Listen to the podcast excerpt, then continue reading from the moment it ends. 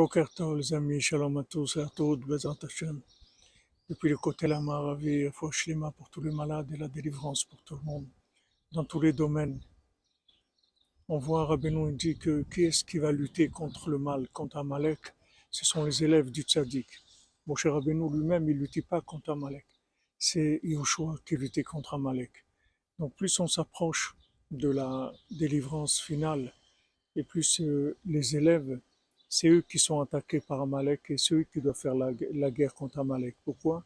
Parce que les élèves, c'est eux qui traduisent l'enseignement du tzaddik de façon qui soit accessible, qui devienne un langage universel. Comment il va devenir un langage universel? Il faut que ce soit des gens qui sont précisément loin et qui se rapprochent.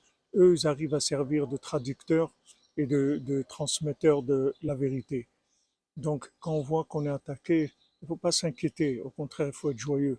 Ça veut dire que maintenant, le message qu'on est en train de faire passer, il est de plus en plus clair, Bezrat Hashem, jusqu'à la Géoula, dans la miséricorde totale, Bezrat Hashem. Excellente journée à tous et à toutes, avec beaucoup de joie, Mishone Frailar, Bezrat Hashem, Bissoudra Benu.